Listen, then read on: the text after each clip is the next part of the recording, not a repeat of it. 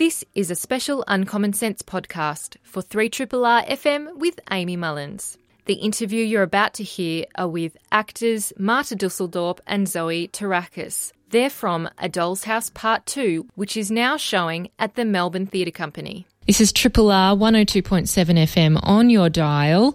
And to those uh, streaming online, hello and thank you to our international listeners, which I didn't realize were so vast. It's fabulous to have you as well. Um, now, I'm really delighted to have with me uh, two of the cast members from the latest play by Melbourne Theatre Company. Um, now, I've got with me Marta Dusseldorp, who plays Nora, and also Zoe Terakes, who plays Emmy, which is Nora's daughter. And uh, they both join me. Now, to give you an idea of these fabulous actors, you may know um, Marta from, if you watch the ABC religiously like I do, Janet King, Crownies, Jack Irish. Um, you know, she's done much more than that, but that's certainly, you know, she's played some amazing female characters, which I find really inspiring, is to have that kind of inner strength and grit that a lot of um, of Marta's characters have, and also Zoe Terakes, who appeared with Marta in the last Janet King series as well, and is such a fabulous up and coming actor. So, welcome to you, Zoe, and welcome to you, Marta. Thank, Thank you. you. It's um, really great to have you in to talk about what I think, um, you know, is a great play in and of itself. Um, you know, people don't need to have read A Doll's House, the first play, which was by Henrik Ibsen in the late 19th century, uh, to actually know what's going on in this part two uh, play, which is written by Lucas Hnath, I believe. Yeah a US playwright. Um, and it's currently running, and I know you've actually extended this season, I think now till the 19th of September, which is excellent uh, because I know tickets are, you know, running out. Um, so people need to get on that. But I, am particularly interested, I guess, in how you approach a part two of a play that is so well known, so well regarded, and has been interpreted by like many, many people in a range of ways, even in Melbourne. Um, I remember a really kind of shocking but um, impressive version of A Doll's House by Henrik Ibsen, directed by Daniel Schlusser, which actually featured VCA graduates in their final year of acting. And it just struck me as such an amazing modern representation of the themes that are that we're exploring, like you know a marriage, uh, which this play is really exploring as well. So I want to ask you uh, both about how you approached A Doll's House Part 2 and how much did you look at A Doll's House Part 1 by Henrik Ibsen and how much did that um, influence your reading of the text and your understanding of the characters because they do develop between this 15 year gap that we see, um, you know, between when Nora leaves uh, her marriage and her children and then when she um, returns. So maybe I'll start with you, Marta. Uh, so I read Doll's House straight away to remind myself of Nora's journey throughout that. Mm. And it's very plot driven until the final moment when Torvald says to her, when he thinks it's all lost and he'll be humiliated in the world, and he says, You can stay in the house, but you can live in the back room and you are not allowed to have anything to do with your children because you'll corrupt them. You are now something uh, that doesn't represent motherhood, and you can be in the back and just stay there. Mm.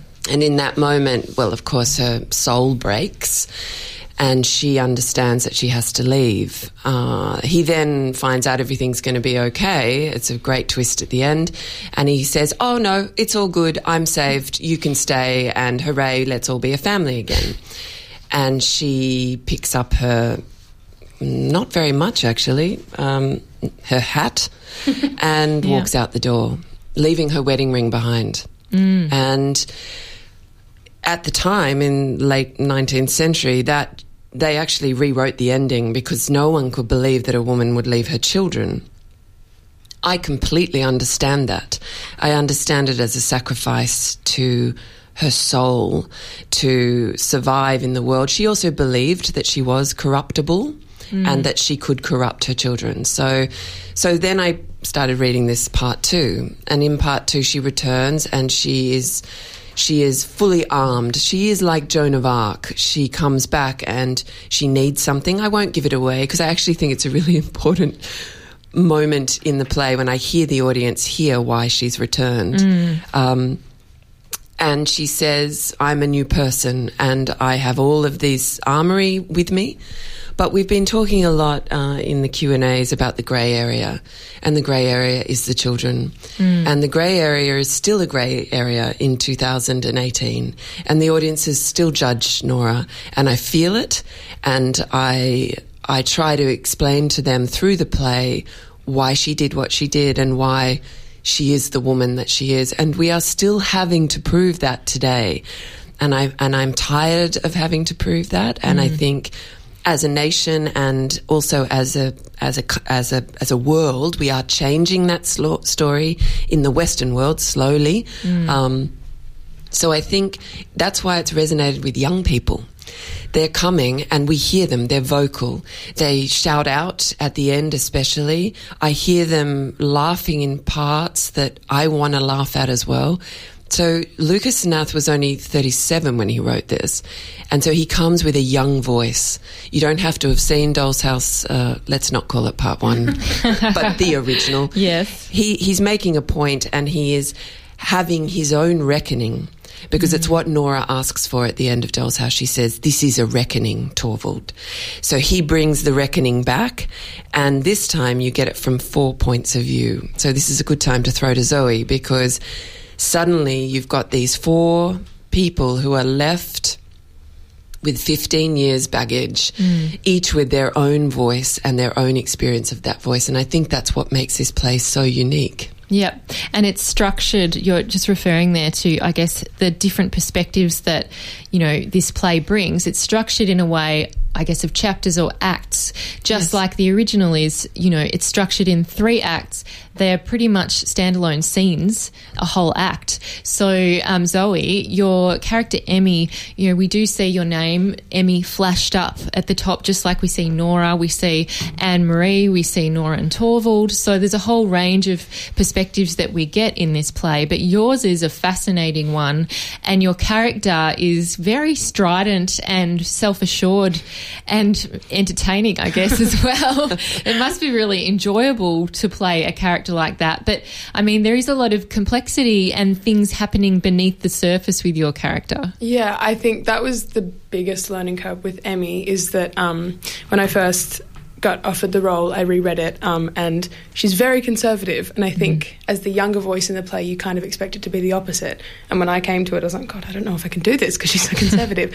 um, but the way in that we found was the emotion of it, which is that in the end, her mother has left, and for 15 and like the whole first half of the play, when I read it and when I listen to it, it's like, yes, independent woman, feminism, yeah. and then the cost of her decision comes on.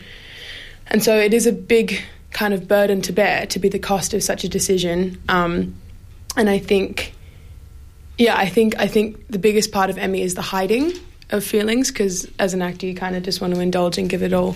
But for the Yeah. first three quarters of the scene, she really is um, hiding from her mother because that is a stranger. And strangers don't get to see those things. And then as they become more familiar with each other, the cracks start to form and it all kind of unravels. Yes.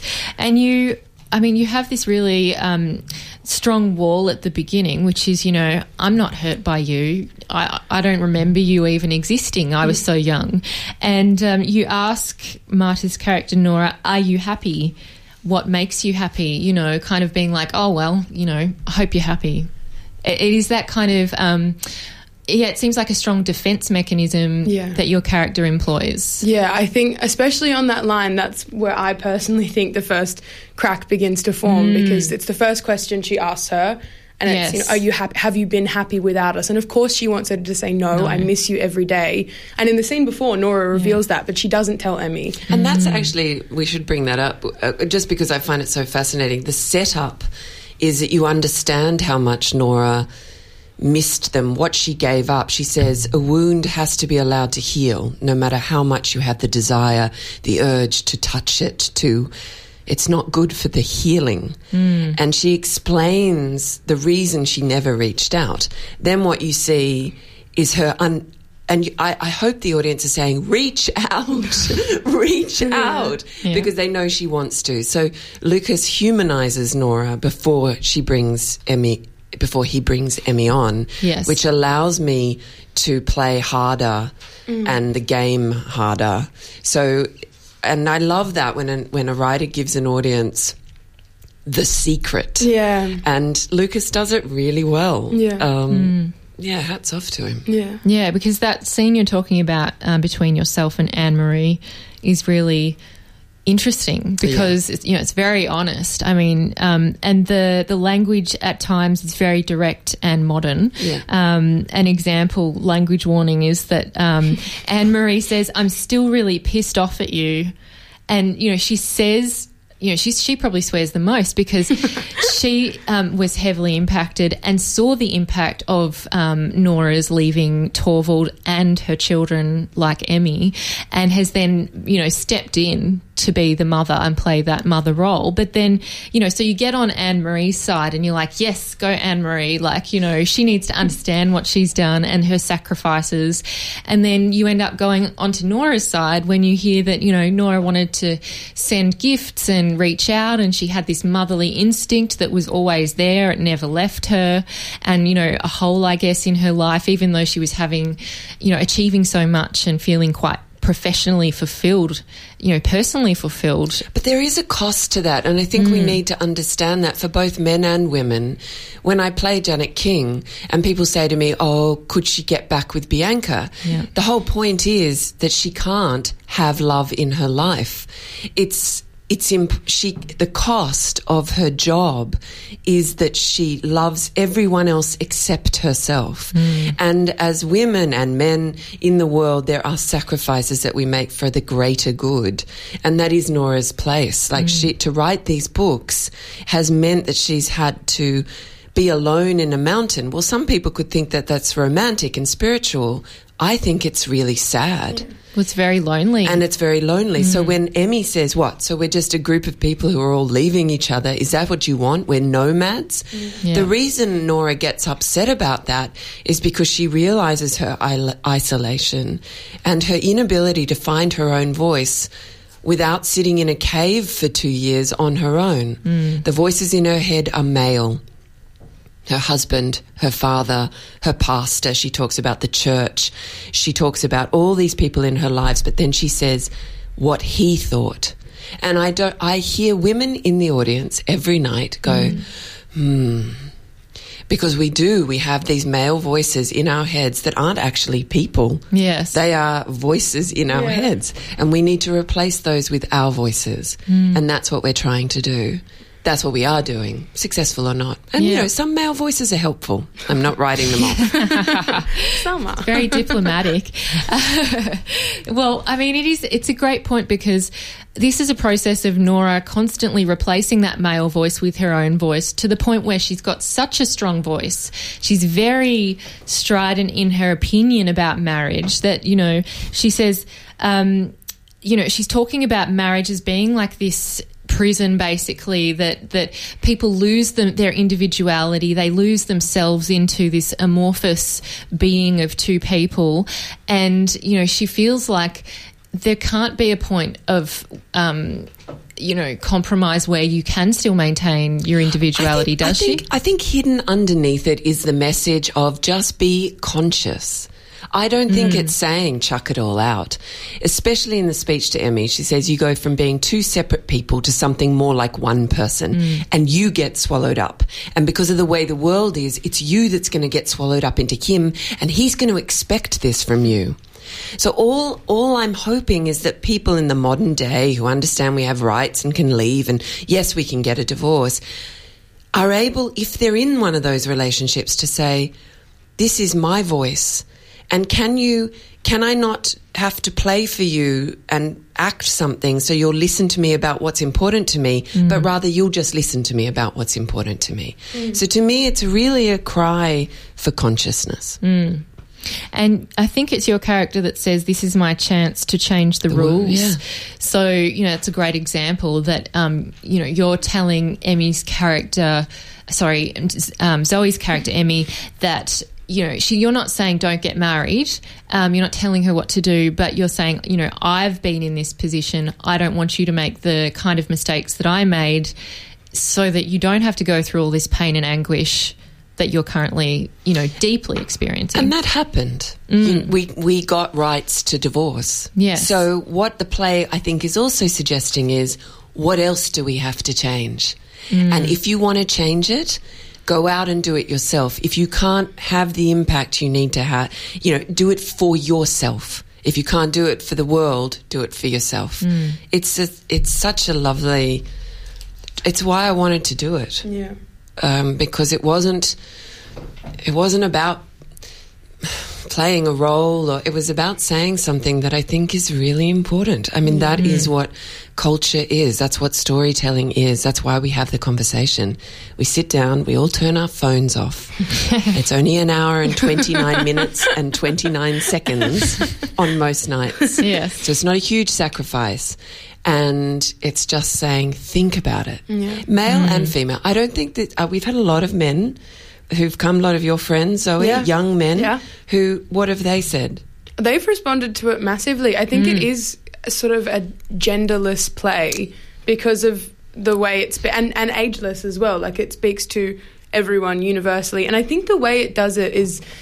I mean, because I don't think like we didn't rehearse it as a funny play. If you look at the one on Broadway, you can look it up on YouTube. Yeah. it's like kind of slapstick and Yes. like you know taking the piss. Sorry to speak like that. No, it's all right. It's triple R. It's okay. um, and so, and we kind of made a decision as a company to play the truth of it. Yeah. Um, and if it's funny, if it's funny. If it's not, it's not. But I think the way it does creep under everyone's skin, male, female, in between, um, is that it kind of uses humour to get you on side and then slaps you in the face later.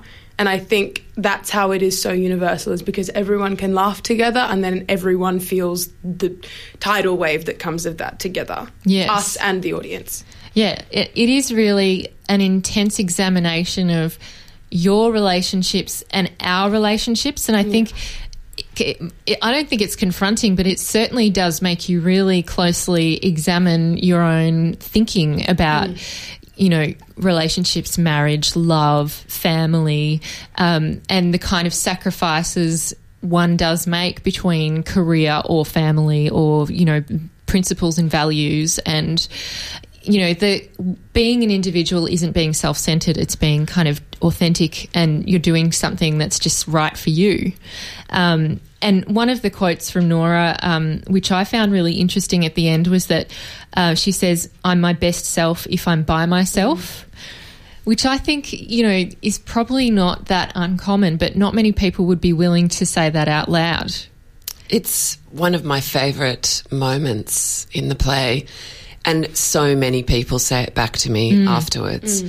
And I believe there have been some reckonings after the show in couples. yeah. Um, we've heard of two ourselves um, that that come from that sentence, and I think we just have to look at what compromises are we making. Relationships are compromises, uh, and that's not a bad thing.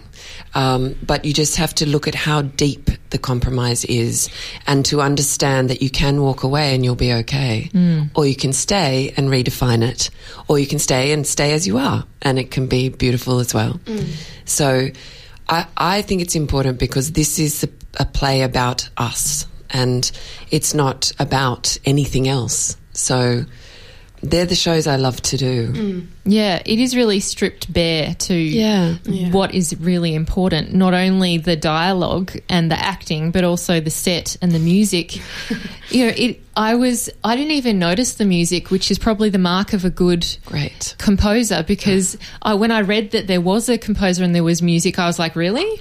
Yeah, a lot of people have said that. Yeah. Wow. So I honestly had no clue what you know all of that background that was happening That's that was adding to the intensity of Yes. it. And I said off air, you know, it goes for 90 minutes. I'm so glad there's not an interval because I mean, I got to the end of that 90 minutes and thought we'd only had half an hour because I was like, wow, so much. It's so um, fast moving but engrossing, you know, and you just you, it's very cerebral. It's very easy to get sucked into it and into the debates that are going on. And, you know, you're having a mental debate with yourself and, mm. you know, between the characters as well. I would love to ask because this is really reliant on four actors. I mean, it's su- such a small ensemble and they're all equally important in terms of what they're doing.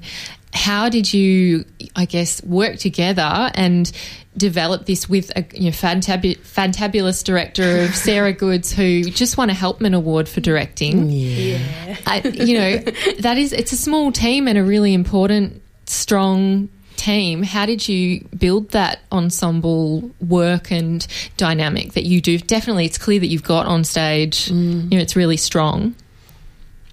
I mean, we all just love each other so much. like it's yeah. obscene from the first day. I mean, because you know, Mart's away from her kids and mm. her husband. I'm away from my family, and I think everyone just kind of adopted each other as family and from day one we all kind of there was an unspoken decision that everything we did was going to come from a place of love that goes for sarah that goes for everyone yeah. and i think that's how the show has been built and that's how we feel safe to make the kind of bigger scarier choices that we're making on stage because you do risk something every yes. night it does hurt and you don't get out scratch free you know it's kind of it's an intense play um, mm-hmm. but i mm-hmm. think what makes it okay and not you know, killing us is that we all just love each other so much and trust each other so much. I worked with the director, um, Catherine Millar, on Janet King and A Place to Call Home. In fact, I met her on place and dragged her onto Janet. um, and she's one of the most beautiful directors I've ever worked with, as is Sarah Goodes. Um, and she taught me that every scene is a love story in whatever way yes. permeates, however that comes to you. So I brought that into the room, and I and certainly with Anne Marie, I remember uh, we mm. were sort of one point sort of angry with each other, not as ca- as characters, mm. and fighting it out. And I just said maybe this is more of a love story. Let's go back to the love because the love is the obstacle to hate. Mm. So there is no hate on stage ever. And I think what's so interesting about that in this time that we're living in is there's way too much hate. Mm. And from hate, no one listens. And so there is a deafening, uh, no one learns, no mm. one absorbs. And so on stage, we come from love. I come from love in every scene, even with Torvald. Mm. When yes. he walks in, I come from love. I understand you're hurting. She says, I hurt you. I know that. Don't think I don't know. She, everyone acquiesces to each other eventually because of love mm. and stakes. And we need more of that in the world. Mm-hmm. And we need, it, through that, we understand. Because if you have compassion, you have understanding. Doesn't mean you have to agree. It just means you understand and you listen. So in the play, that's what we do. Mm. There's no one standing on stage saying, I'm right, you're wrong. They're saying, this is what I think. Mm. And I love you so much, I have to tell you that. So that permeated into our relationships as performers as well, because there's so much experience on stage and we all love what we do, or mm. we wouldn't have done it as long as we have. And Zoe comes on like she has been doing it for longer than all of us put together. So that has been remarkable to watch and nurture and and let fly. I mean, it's and everyone has commented on that. Yeah. Um, so yeah, it's uh, and it and Sarah is a thoughtful, kind, creative genius. So yeah. there wasn't a day that, and and there were days where she would say at three thirty, "Let's call it a day." Mm-hmm. I can see now that you know, right now we all just need to go and have a cup of tea and talk about something else. Yeah. With only four players, sometimes yeah. you need to mix it up a bit like that. And of course, I'd go, "No, no, we must work till six because I've got a bit of uh, Ibsen in me." But um, and then we'd push on and weirdly as or, or, not and sometimes when we would then then the, the real discoveries would would bubble up through the tears and the yeah. exhaustion and that, that was the other thing we did so it's just been a delight but i have to say i have to hats off to the audience because of mm. course we've mm. done close on 18 performances now it's pretty much full every night. But these three extra shows mean there's really good tickets available. Yeah. um, for the Monday, Tuesday, Wednesday uh, that's left at the end. and they come and they do their work too. Because without them, without you coming and taking notes and, and wanting to talk about it, which most people do, they they they are there. I've never experienced such um, huge laughs and then cut to you could hear a pin drop. Yeah. And so I th- I'd like to thank the audiences because really, without them, it would be half the experience it actually is. And we walk off every night and go, these guys were um, women, Yeah. men, in betweens. We are all, what an amazing um, Yeah. conversation that was. It's Yeah. a real conversation piece with them. Yeah.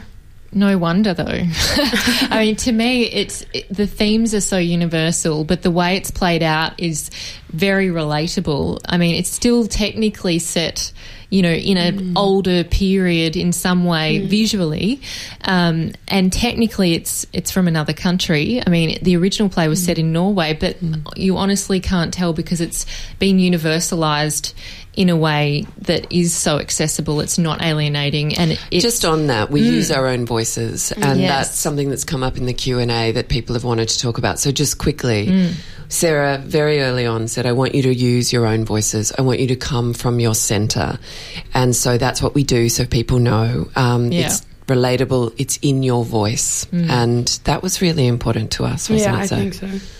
Yeah, and it, I was I did notice the voice because there were some points with Marta, your voice, that I did pick up where you would be like you get a bit higher and you kind of change the frequency at the high end, and then you'd go really deep and low all of a sudden, and it would be just this real emotive. You know, s- somber. It just like I could feel the emotion in your voice, and I could see it kind of illustrating, not in a really obvious way, but it was probably because I was taking notes that I was being so observant. But, you know, it just really did so well express the text. You know, that really every actor has that challenge of like looking at a text and going, how on earth do I express this in a way that is real? Well, as well, it was written for an American accent. Yeah. So that was a real challenge for us, and one that I actually, to be honest, never even thought about. I was when I read it, I was like, "All right, so we use our own voices," and and then it became this conversation. I thought, "Oh, it was written for America. Of course, it was." Hmm. I'd forgotten, but um, hopefully that's irrelevant. It is completely irrelevant. Yeah. Yeah. And just finally, um, Torvald in all of this, I mean, he, his character is so starkly different from the original play and Yeah. Nora. Um, but I mean, you know, he's originally talking a, a, to Nora using pet names and saying my little skylark and, you know, all those horribly. Um, grossly sweet, you know, affectionate terms that feel quite demeaning um, to women and certainly to Nora. And it's quite condescending the way he is to her in the original play. Um, but, you know, he has developed so much from 15 years later and seems to be a changed man in a way, not completely changed, but you know, you almost believe him that he act when he is reading your book and says, "I don't think I'm the same man that." You've written about, mm.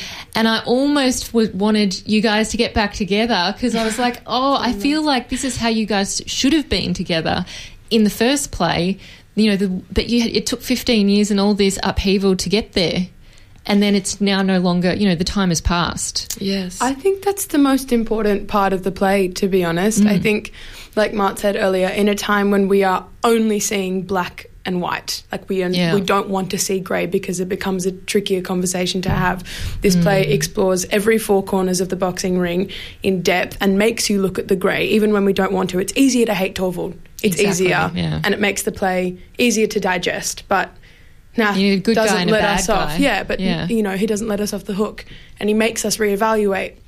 And I think that is the genius of the play. But in the end, we do walk out with Nora, and Mm. we have to. And I think that is also the genius of the play. Do you know what I mean? Totally. Yeah. No, I can absolutely see that. Um, we're running out of time now. I've been so engrossed in this conversation, and I really want to thank you both for being so generous with your thoughts about this because it's certainly even more fulfilling now that I've had this discussion with you and get the t- chance to reflect, you know, and have that debate. So I hope everyone can get along and, you know, use this interview as another point of reflection when they, um, after they've seen it. So thank you both for joining me and congratulations. Thank, Thank you for having us. It's great. You've been listening to my discussion with Marta Dusseldorp, who plays Nora, and Zoe Terakes, who plays Emmy in the play A Doll's House, Part 2 by Lucas Hnath, and it is on until the 19th of September. It's in the South Bank uh, Theatre, which is a special MTC theatre, the Sumner Theatre. So um, do check out the MTC website for more details.